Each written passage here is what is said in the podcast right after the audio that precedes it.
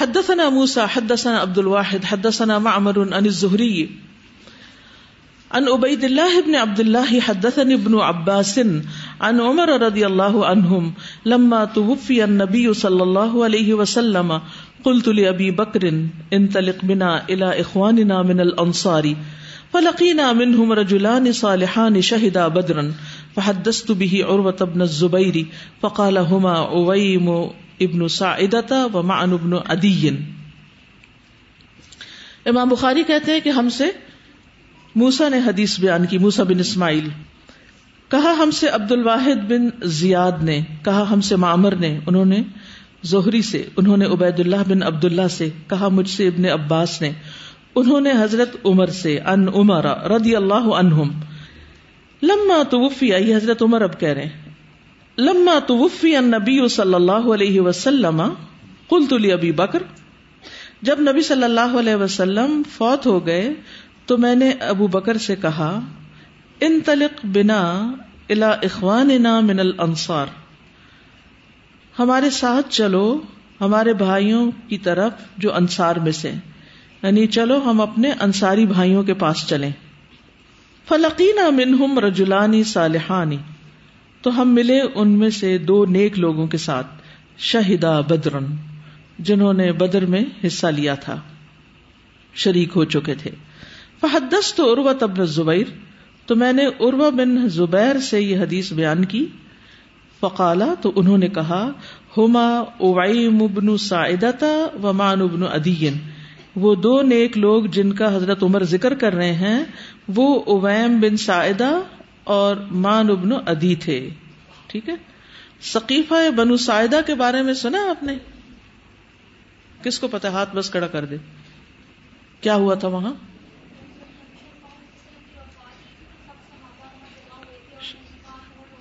شابش، very good, بالکل صحیح کہا. یہ آپ جانتے ہیں کہ جب نبی صلی اللہ علیہ وسلم کی وفات ہوئی تو لوگوں میں کچھ دیر کے لیے یہ اختلاف ہوا کہ خلیفہ کون ہو، تو سب لوگ سقیفہ بنو ساعدہ میں جمع ہوئے. تو یہ جو ہارا ہے نا، ان کی طرف گئے وہ دو نیک لوگ، عویم بن ساعدہ، تو یہ وہی جگہ ہے، اسی کی طرف اشارہ ہے.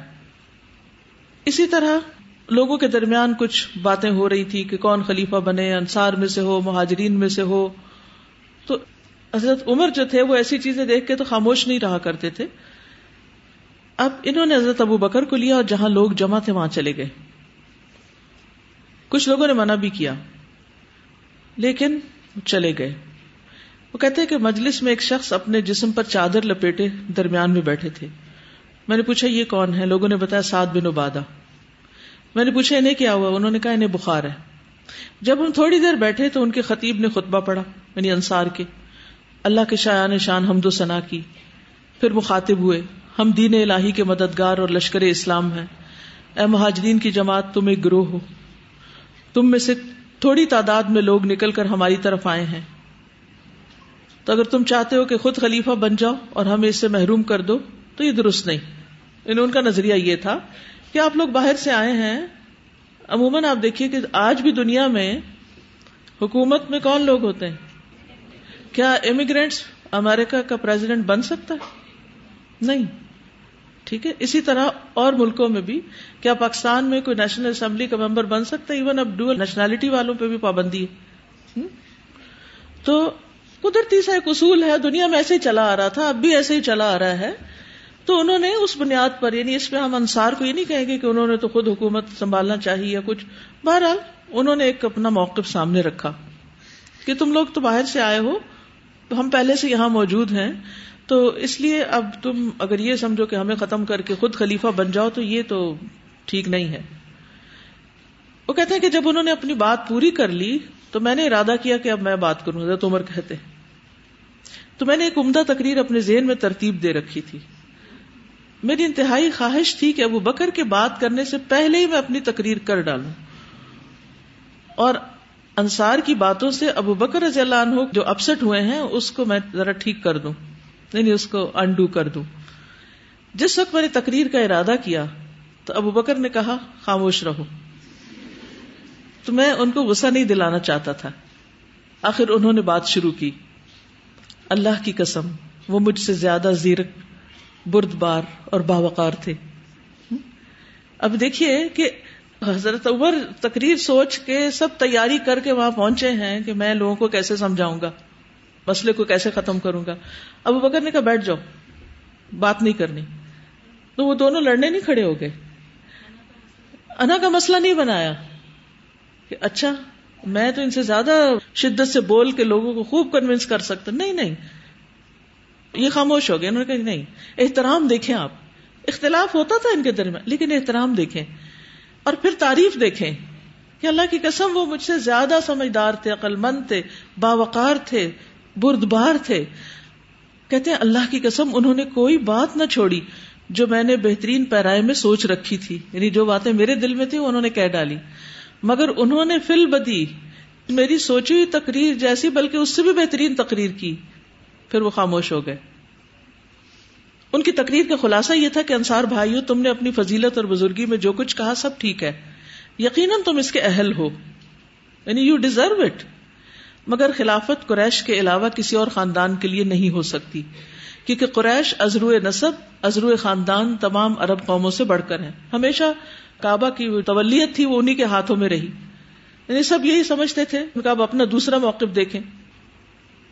اب تم لوگ ایسا کرو کہ ان دو آدمیوں میں سے کسی ایک کے ہاتھ پر بیعت کر لو. ابو بکر نے میرا اور ابو عبیدہ بن جراح کا ہاتھ پکڑا جو ہمارے درمیان بیٹھے ہوئے تھے. ان کی ساری گفتگو میں یہی آخری بات مجھے بہت ناگوار لگی کہ انہوں نے میرا نام کیوں دیا ہے. اگر ہم ہوتے کتنے خوش ہو جاتے, ہاں مجھے عہدہ ملنے لگا ہے, مجھے کسی نے نامینیٹ کر دیا. اللہ کی قسم مجھے آگے کر دیا جاتا اور گردن اڑا دی جاتی. تو یہ مجھے اس سے زیادہ پسند تھا کہ مجھے ایک ایسی قوم کا امیر بنایا جاتا جس میں ابو بکر موجود ہوں. اب ان کی سمجھداری دیکھیے. یہ ہے صحابہ کے اندر کوئی انا نہیں, کوئی تکبر نہیں, کچھ نہیں. وہ کہتے ہیں کہ ابو بکر کے ہوتے ہوئے مجھے امیر بنا دیا جائے, یہ میں قبول نہیں کر سکتا. میرا اب تک یہی خیال ہے, اللہ یہ کہ مجھے میرا نفس بہکا دے اور میں کوئی دوسرا خیال کروں جو میرے دل میں نہیں. پھر انصار میں سے ایک کہنے والے نے کہا, خبردار میں ایک ایسی لکڑی ہوں جس سے خارشی اونٹ اپنا بدن رگڑ کر شفا پاتے ہیں, اور میں وہ باڑ ہوں جو درختوں کے ارد گرد ان کی حفاظت کے لیے لگائی جاتی. میں تمہیں ایک عمدہ تدبیر بتاتا ہوں, تم دو خلیفہ بنا لو, ایک ہم میں سے ایک تم میں سے. پھر شور و غل ہو گیا, یعنی اب ابو بکر کی بات کے بعد جو لوگ خاموش ہوتے ایک بندے کی بات بھڑکانے سے پھر وہ گڑبڑ ہو گئی. عمر کہتے ہیں مجھے ڈر لگا کہ مسلمانوں میں پھوٹ نہ پڑ جائے. میں نے کہا ابو بکر اپنا ہاتھ آگے لائیے. انہوں نے ہاتھ بڑھایا, میں نے ان سے بیعت کی, مہاجرین نے بیعت کی اور انصار نے بھی بیعت کر لی, جھگڑا ختم ہو گیا. یہ ہے وہ حکمت جو اللہ ان لوگوں کو دیتا ہے جن کے دلوں میں اپنی بڑائی نہیں ہوتی, ان کو صحیح فیصلہ کرنے کی بھی سمجھ دے دیتا ہے کہ کس موقع پر اب کرنا کیسے. اس وقت یہ نہیں کہ ہاتھ پہ ہاتھ رکھ کے پیچھے بیٹھ گئے اور لڑ لیں, کسی نتیجے پہ پہنچ ہی جائیں گے نا. کچھ لوگ اس کو انجوائے کرتے ہیں, لوگوں کی لڑائی دیکھ کے اس پہ خوش ہوتے, اچھا اور ایک دوسرے کے خلاف کریں, کیونکہ شیطان سکھاتا ہے نا. اور کچھ لوگوں کے لیے لوگوں کا آپس میں اختلاف اور لوگوں کا جھگڑا, لوگوں کی آپس کی لڑائی ان کے لیے قابل قبول نہیں ہوتی. اب آپ دیکھیے ہم ہر نماز میں دعا کرتے, اهدنا الصراط المستقیم صراط الذین انعمت علیہم. یہ ہے الذین انعمت علیہم. ان کی زندگیاں پڑھنی چاہیے, ان کے طریقے پہ چلنا چاہیے, تب ہم قرآن پر صحیح معنوں میں عمل کرنے والے ہوں گے, تب ہم صحیح رستے پر ہوں گے. اللہ نے ہمیں ایک بہترین کرائیٹیریا دے دیا ہے, یہ ہے معیار, یہ ہے پسندیدہ لوگ, رضی اللہ عنہم ورضوا عنہ, ان جیسے بنو.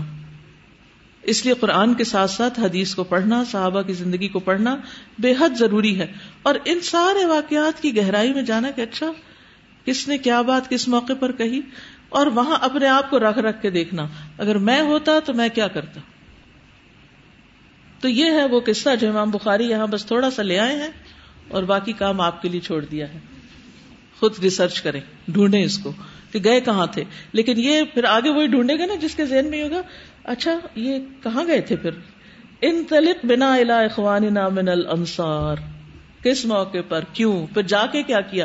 ایسے ہی تھوڑی کچھ دیکھنے گئے تھے کہ جا کے ذرا دیکھ کے عمل ہو کیا رہا ہے. نو لوگوں کو سنبھالنے گئے تھے.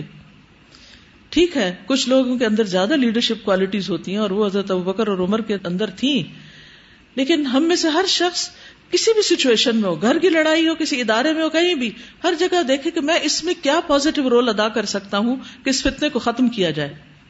لیکن ہم عام طور پر ادھر کی بات اٹھائی ادھر لگائی، ادھر کی اٹھائی ادھر لگائی، خوفناک قسم کی باتیں کی، ایک دوسرے کو، ایک دوسرے سے بدگمان کیا، بدظن کیا، عزت گرائی، اور نتیجہ کیا نکلا؟ برکت اٹھ گئی، اور جو تھوڑے بہت عمل کیے، محنت کی، وہ بھی برباد کی. ان چیزوں سے بچنے کی بہت ضرورت ہے. جی فرمائیے. استاذہ مجھے تو نا جو سب سے زیادہ انسپائر کرتی ہے نا چیز صحابہ کی زندگی کے مثالوں سے، وہ ان کی نا جو کانفلکٹ مینجمنٹ کی کوالٹی ہے نا، کہ چھوٹا مسئلہ ہو بڑا مسئلہ ہو اس کو ہینڈل کیسے کرنا ہے نا.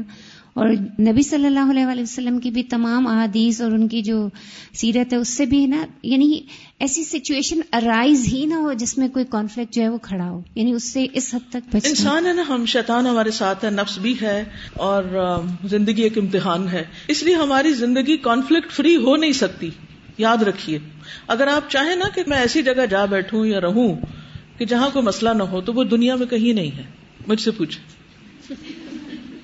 انڈیویجولز میں بھی، فیملیز میں بھی، انسٹیٹیوشنز میں بھی. اس کی وجہ کیا ہے؟ اس کی وجہ یہ ہے ہم سب کی نا نیچر ایک جیسی نہیں ہے نا. اللہ نے ہم میں سارے کو الگ بنایا ہے. قل کل یعمل علی شاکلتہ فربک اعلم بمن ہوا اہدی سبیلا.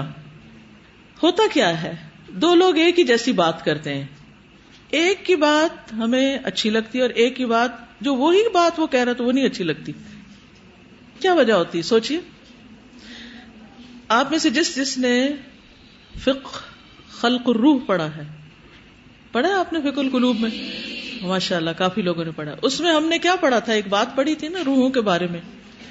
کچھ روحیں عالم بالا میں ملی اور ایک دوسرے کو پہچان گئی. جب وہ دنیا میں آتی ہیں تو بھی وہ ایک دوسرے کے قریب ہو جاتی، چاہے کتنے بھی فاصلے ہو.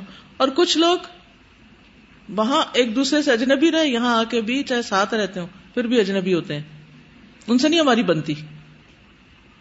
کچھ لوگوں کی ہر بات ہی ہمیں اچھی لگتی ہے چاہے وہ غلط ہی کہہ رہے ہوں، اور کچھ لوگوں کی صحیح بات بھی ہمیں اچھی نہیں لگتی. اس میں یہ نہیں کہ دوسرا صحیح نہیں تھا، بات یہ ہے کہ جس کی ہمیں اچھی لگتی ہے نا، اس سے کوئی ہمارا روحانی تعلق ہوتا ہے، اس سے ہماری کوئی چیز کلک کر جاتی ہے، کوئی چیز اس کی ہمیں پسند آ جاتی ہے، تو بس وہ ٹھیک ہی لگنے لگتا ہے. اور یہ بھی نہیں ہوتا کہ اس کی ہر بات ہی ٹھیک ہو. تو اس لیے انصاف سے کام لینا بے حد مشکل ہے. ایسے ہی تھوڑی وہ نور کے ممبروں پر ہوں گے جو عادل امام ہوں گے. بچوں کے معاملے میں انصاف، رشتہ داروں کے معاملے میں، اسٹوڈنٹس کے معاملے میں، ساتھیوں کے معاملے میں، یہ انصاف اور ہر ایک کو اس کا مقام دینا اور ہر ایک کی قدردانی کرنا اور ہر ایک کی خوبی پر نظر رکھنا، یہ دنیا کا انتہائی مشکل کام ہے. اور جو ہی ہم کسی کو اس کے مقام سے گراتے ہیں نا، کانفلکٹ شروع ہو جاتا ہے. جب ہم قدر نہیں کرتے تو کیا ہوتا ہے؟ ظلم کرتے ہیں نا اس پر، اس کا حق اس کو نہیں دیتے. جب حق نہیں دیتے تو اس کو ہمارے خلاف شکایت ہوتی ہے.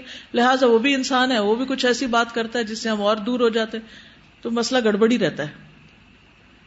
اگر آپ واقعی چاہتے ہیں نا کہ اس کانٹوں بھری دنیا کے اندر آپ پرسکون رہیں، تو اس کا حل صرف یہ کہ ہر شخص، صرف کچھ نہیں، ہر شخص کے اندر سے اچھی بات بس دیکھیں. یہ آپ کے اپنی صحت کے لیے بہت اچھا ہے، ورنہ دوسروں کی خامیاں، غلطیاں سوچ سوچ کے، دیکھ دیکھ کے، ان کے بارے میں سن سن کے، ان کے بارے میں باتیں کر کر کے، صحت برباد، عمل برباد، جلن، کڑھن، تکلیف، رونا دھونا، کہاں سے کہاں تک پہنچاتا ہے شیطان. یہی سے تو پھسلاتا ہے. پھر اذلہم الشیطان، وہ ذلت القدم جو ہوتا ہے یہی سے تو ہوتا ہے. ہر ایک میں اچھی چیز دیکھیں. دشمن بھی ہے نا، اس میں بھی بس دیکھیں کہ اس میں کیا کوالٹی ہے، وہ اپنا لیں، اور جو ٹھیک نہیں نا اس چھوڑ دیں، وہ اس کے لیے اس کا معاملہ ہے. جی سازا، جب یہ ہم نہیں کرتے نا یعنی اس میں، تو اس کا نقصان یہ ہوتا ہے کہ ہم اپنی بھی پروڈکٹیوٹی کھو دیتے اور دوسروں کی بھی. بہت وقت ضائع ہوتا ہے اس سے. شیطان تو چاہتا ہی ہے نا کہ چھوٹی سی زندگی میں ہم کچھ کر کے نہ جائیں. آج صبح ایک بہت اچھا چھوٹا سا کوٹ پڑا تھا کہ دوسروں کو معاف کرنے سے نا ماضی تو نہیں بدل سکتا لیکن ہو سکتا ہے مستقبل اچھا ہو جائے. جی بولیے. اس میں نا ایک خاص یہ ہو جاتا ہے کہ جیسے بھی آپ نے کہا نا کہ ہر ایک کی خوبی دیکھی جائے, تو اس میں سب سے بڑا فائدہ جو مجھے لگتا ہے وہ یہ ہوتا ہے کہ جب ہم کسی کو اپریشیٹ کرتے ہیں تو انسان کی نیچر ہے کہ جو چیز اسے اٹریکٹ کرتی ہے وہ آٹو پہ اس کی طرف بڑھتا ہے یا اس کا نفس رغبت کرتا ہے. تو جب لوگوں میں ہم خوبیاں دیکھتے ہیں 4 دن کے بعد وہ خوبی آپ کے اپنے اندر آنے لگتی ہے, کیونکہ آپ کا نفس اس کی طرف کھینچنے لگتا ہے, اس بات کی طرف, اور پھر آپ کا اپنا دل سیدھا ہونا شروع ہو جاتا ہے کیونکہ اب وہ سیدھا آتی ہے, وہ جو ایک کجی ہوتی ہے وہ نکلنا شروع ہوتی ہے.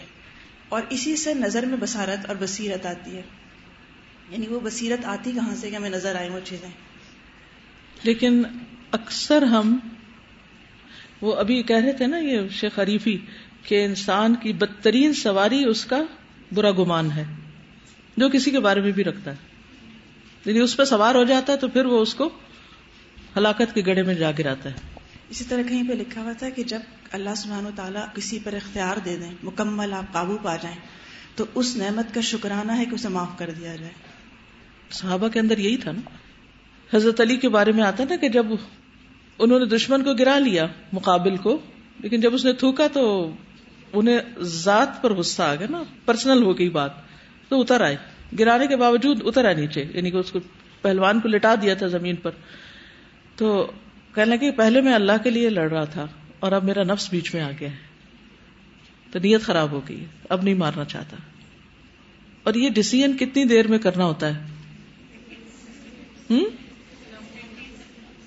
ہم بھی ذرا سوچیں کہ ہم کسی کے ساتھ بھلائی کرتے ہیں, کسی کے ساتھ کوئی معاملہ کرتے ہیں, تو کس بنا پر؟ کسی کو کچھ دینا ہوتا ہے, کسی کو کوئی مقام دینا ہے, احترام دینا ہے, کوئی اہمیت دینی ہے, کچھ بھی کس بنا پہ؟ وہ آئے اپنے آپ سے پوچھا کریں کیوں کر رہی ہوں. یہ جو فیورٹزم کی بیماری ہوتی ہے نا, اس کے پیچھے بھی یہی چیز ہوتی ہے, کیونکہ ہم کمفرٹیبل ہوتے ہیں نا, جب چند لوگوں کے ساتھ کمفرٹیبل ہوتے ہیں تو ہم سارا فیور انہیں کو دینا شروع کر دیتے ہیں اور دوسروں کو بھلا دیتے ہیں. حدثنا اسحاق بن ابراہیم سمع محمد بن فضیل عن اسماعیل عن قیس کان عطاء البدریین 5,000 وقال عمر لأفضلنهم على من بعدهم.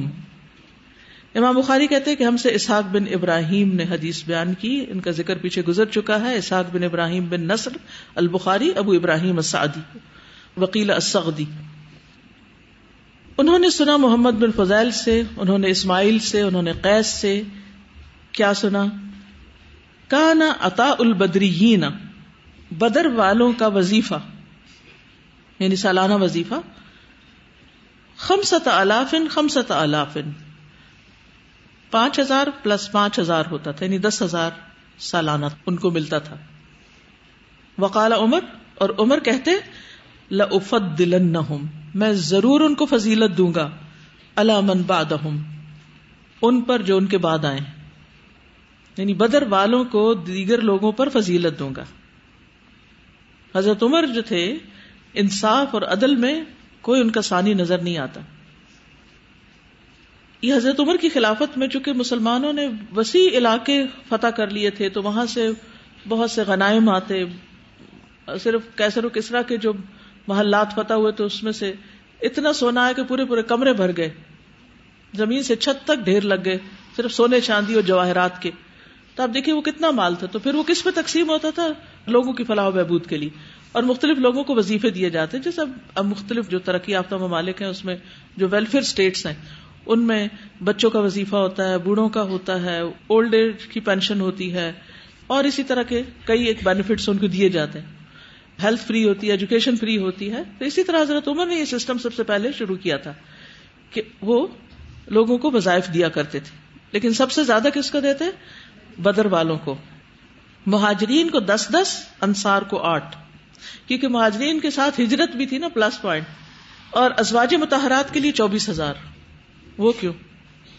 انہوں نے تو جنگوں میں حصہ نہیں لیا تھا, کیونکہ ان کا ایک مقام تھا, وہ امہات المؤمنین تھیں, نبی صلی اللہ علیہ وسلم کی ازواج تھیں, آپ کے اہل بیت تھے, اس وجہ سے. تو اس سے یہ پتہ چلتا ہے کہ جو شخص کوئی قربانی کرتا ہے، محنت کرتا ہے، تو اس کا مقام اتنا ہی بڑا ہوتا ہے۔ جنت میں جانے والے لوگ بھی دو طرح کے ہوں گے نا، کون کون سے؟ ایک قسم کون سی ہے؟ اصحاب الیمین، اور دوسری مقربین کی، ٹھیک ہے۔ اور کس کا اجر زیادہ ہے؟ سابقون کا، والسابقون الاولون من المہاجرین والانصار والذین اتبعوہم باحسان رضی اللہ عنہم ورضوا عنہ واعد لہم جنات تجری تحتها الانہار خالدین فیہا ابدا ذالک الفوز العظیم۔ قرآن میں بھی ان کی فضیلت بیان ہوئی۔ تو خلاصہ یہ ہے کہ جن کی قربانیاں زیادہ، جن کی محنت زیادہ، جن کا ہارڈ ورک زیادہ، ان کا مرتبہ بھی زیادہ۔ نبی صلی اللہ علیہ وسلم نے فرمایا قیامت کے دن اجتماع ہوگا تو کہا جائے گا اس امت کے فقراء اور مساکین کہاں ہیں؟ وہ کھڑے ہو جائیں گے، پس ان سے کہا جائے گا تم نے کیا عمل کیے؟ وہ کہیں گے اے ہمارے رب، ہم آزمائش میں ڈالے گئے تو ہم نے صبر کیا، اور تو نے اموال اور حکومت کا والی ہمارے علاوہ دوسرے لوگوں کو بنایا تھا۔ اللہ عز و جل فرمائے گا تم نے سچ کہا، پس وہ لوگوں سے قبل جنت میں داخل ہو جائیں گے اور حساب کی سختی مال اور حکومت والوں پر رہ جائے گی۔ صحابہ نے عرض کیا اس دن ایمان والے کہاں ہوں گے؟ آپ نے فرمایا ان کے لیے نور کی کرسیاں رکھی جائیں گی، ان پر بادلوں کا سایہ ہوگا۔ وہ دن مومنوں پر دن کی ایک گھڑی سے بھی زیادہ مختصر ہوگا، یعنی جس تھوڑی دیر کے لیے ایک سٹیج لگتا ہے، بیٹھتے ہیں سب لوگ، اس میں بیٹھے اور آگے۔ عبد اللہ بن عمرو بن العاص کہتے ہیں کہ رسول اللہ صلی اللہ علیہ وسلم نے ایک دن پوچھا کیا تم جانتے ہو اللہ کی مخلوق میں سے سب سے پہلے جنت میں کون داخل ہوگا؟ انہوں نے عرض کیا اللہ اور اس کا رسول ہی بہتر جانتے ہیں۔ آپ نے فرمایا جنت میں سب سے پہلے اللہ کی مخلوق میں سے وہ فقراء اور مہاجرین داخل ہوں گے جن کے آنے پر دروازے بند کر دیے جاتے تھے، ان کے ذریعے ناپسندیدہ امور سے بچا جاتا تھا، یعنی کام کے وقت وہ آگے ہوتے تھے، وہ اپنی حاجتیں اپنے سینوں میں لیے ہوئے ہی مر جاتے، اللہ اکبر، وہ انہیں پورا نہیں کر سکتے تھے۔ یاد رکھیے اس میں بہت بڑی خوشخبری ہے، اگر آپ کے دل میں کسی بھی چیز کی کوئی خواہش ہے، تمنا ہے، کوئی شوق ہے اور وہ آپ پورا نہیں کر سکتے، یہ دنیا میں پورا نہیں ہوا، یا وہ کمی زندگی میں آپ کو بارہا رلا دیتی ہے اور آپ اس کا اظہار نہیں کرتے، آپ اس پر صبر کرتے ہیں اور صرف اپنا معاملہ اللہ کے ساتھ رکھتے ہیں کہ اللہ دنیا میں میرے ساتھ ایسا ہو گیا۔ مثلا عام طور پر کس چیز کی کمی ہمیں رلاتی ہے؟ ایک دو چیزیں ذکر کر دیجئے، مال کی کمی، اولاد کا نہ ہونا، یا فوت ہو جانا، یا شادی ہی نہ ہونا۔ اب دیکھیں ہر لڑکی کو شادی کا شوق ہوتا ہے نا، شاید ایک جوان لڑکی کا اس سے بڑا کوئی شوق ہی نہ ہو کہ اس کی شادی ہو، نیچرل بات ہے، لیکن بعض اوقات نہیں ہو پاتی یا تاخیر ہو جاتی ہے، اس کو ہر طرح سے تانے بھی پڑ رہے ہوتے ہیں، کوئی اس کا قصور نہیں بھی ہوتا تو اس کے سر لگا دیا جائے یہ جو تم حجاب کرتی ہے نا اس وجہ سے تمہارا رشتہ نہیں ہو رہا، یہ جو تم بہت دین کی خادمہ بنی ہوئی نا اس وجہ سے، کئی طرح کے اس کو تانے دے دیے جاتے ہیں۔ یا اسی طرح شادی ہو جائے لیکن سسرال والوں کی طرف سے سٹریس، کوئی عزت اور مقام نہ ہونا، یا شوہر کی طرف سے ناقدری، کیونکہ عورت کی زندگی میں ایک بڑی اہم چیز ہوتی ہے، یعنی مرد اور عورت میں جو ایک بنیادی فرق ہے نا، شادی کے بعد مرد کے اندر جنسی خواہشات ہوتی ہیں اور عورت کے اندر رومانس ہوتا ہے، رومانٹک زیادہ ہوتی، اس کو اور چیزوں سے کم دلچسپی تھی، لیکن اس کو یہ ہوتا ہے کہ بس مجھے کوئی شہزادی بنا کے رکھے اور میری بڑی قدر ہو، اچھے اچھے لباس ہوں، سیر و تفریح ہو، کوئی کام ذمہ داری نہ ہو، بس میں کچھ دنیا میں ہی حور پری بن جاؤں۔ لیکن حقائق اس سے مختلف ہوتے ہیں، ساری خوبیاں ہونے کے باوجود، لڑکی پڑھی لکھی ہے، خوبصورت بھی ہے، مال بھی ہے، سب کچھ ہے، لیکن شوہر کو پسند نہیں، یا سسرال والے تانوں سے چھلنے کیے ہوئے اس کو۔ یہ مسائل ہے نا سوسائٹی میں کتنے زیادہ ہیں، میں یہی کہانیاں دائیں بائیں آگے پیچھے سنتی رہتی ہوں۔ کہ بظاہر دیکھنے میں سب کچھ ہے لیکن خوشی نام کی چیز نہیں ہے، یا پھر وہ کمی حاوی ہو چکی ہے اور اس کو مصیبت بنا لیا اپنے لیے، یا پھر یہ کہ لوگوں کے ساتھ ہر وقت اس کو ڈسکس کیا جا رہا ہے، کوئی راہ چلتا نظر آ جائے، ایک منٹ میں آپ سے ضروری بات کرنی، کیا بات ہے، میری زندگی میں یہ مسئلہ ہے، جی ابھی تو ہے نہیں اس لیے ہنس رہے ہیں، جی یا چھوٹے مسئلے ہیں اس لیے، دیکھیں کسی مسئلے والے پہ ہنستے نہیں ہیں، یہ بھی یاد رکھیے. لیکن میرے کہنے کا مطلب یہ ہے کہ ہمیں ذرا سا ماں نے ہی ڈانٹ دیا نا، وہی آ کے اپنی سہیلی کو کہ آج میری امی نے میرے ساتھ اچھا نہیں کیا، یہی مسئلہ بنا لیں گے. کسی کو یہ غم لگا رہتا ساری زندگی، میرے ماں باپ نے میرے ساتھ اچھا نہیں کیا، فلاں نے میرے ساتھ اچھا نہیں کیا، میرے ساتھ یہ ہو گیا وہ، ہر شخص کی زندگی میں کوئی مسئلہ. کچھ لوگ ہر وقت اس کا شکار رہتے ہیں اور کچھ کرتے نہیں، کچھ لوگ اس کو ایک طرف رکھ کے اپنی زندگی کا سفر طے کرتے رہتے ہیں، بڑے سے بڑے مسئلے ان کے سر پہ ہوتے ہیں لیکن وہ اپنا کام نہیں چھوڑتے، وہ پہلے سے بھی زیادہ محنت کرتے ہیں اور اس کمی کو کہیں اور پورا کرتے ہیں. اب ساری اس گفتگو کا مقصد یہ ہے کہ اپنا جائزہ لیجئے، کہیں کسی بھی چیز کی کمی ہے نا جو آپ کو تنہائی میں رلا دیتی ہے کہ میری زندگی میں یہ نہیں ہے، یا جب آپ کسی کے پاس وہ چیز دیکھتے ہیں تو اس دن آپ کو زیادہ ہی تکلیف ہو جاتی ہے، تو پھر اس صورت میں کیا کریں؟ اس حدیث کو یاد رکھ لیں کہ اگر دنیا میں کسی چیز کی کمی ہے اور میں نے صبر کیا، صبر شرط ہے، صبر کیا، اور انما اشکو بثی وحزنی الی اللہ، تو کیا ہوگا؟ وہ اپنی حاجات اپنے سینوں میں ہی لیے ہوئے مر جاتے تھے لیکن انہیں پورا نہیں کر سکتے تھے کیونکہ کوئی وسائل ہی نہیں تھے کہ پورا کرتے. اللہ عز و جل اپنے فرشتوں میں سے جسے چاہیں گے حکم دیں گے کہ ان کے پاس جاؤ، انہیں سلام کرو، تو فرشتے عرض کریں گے کہ ہم آپ کے آسمانوں کے رہنے والے اور آپ کی مخلوق میں سے منتخب لوگ ہیں، اور کیا آپ ہمیں حکم دے رہے ہیں کہ ہم ان کے پاس جائیں اور انہیں سلام کریں؟ اللہ تعالیٰ فرمائیں گے یہ ایسے لوگ تھے جو صرف میری عبادت کرتے، میرے ساتھ کسی کو شریک نہ ٹھہراتے تھے، ان پر دروازے بند کر دیے جاتے تھے، ان کے ذریعے ناپسندیدہ امور سے بچا جاتا تھا، یعنی دروازے بند کر دیے جاتے تھے. کا مطلب یہ ہے کہ جیسے کچھ لڑکیوں کو بلا وجہ گھر سے نکال دیا جاتا ہے، چھوٹی چھوٹی بات پر طلاق، واپس آؤٹ، تو اب واپس اپنے گھر ہی نہیں جا سکتی اور قصور بھی نہیں پتا. اسی طرح اور بھی بہت سے مسائل، یہ اپنی ضروریات اپنے سینوں میں لیے ہوئے مر جاتے تھے، انہیں پورا نہیں کر سکتے تھے.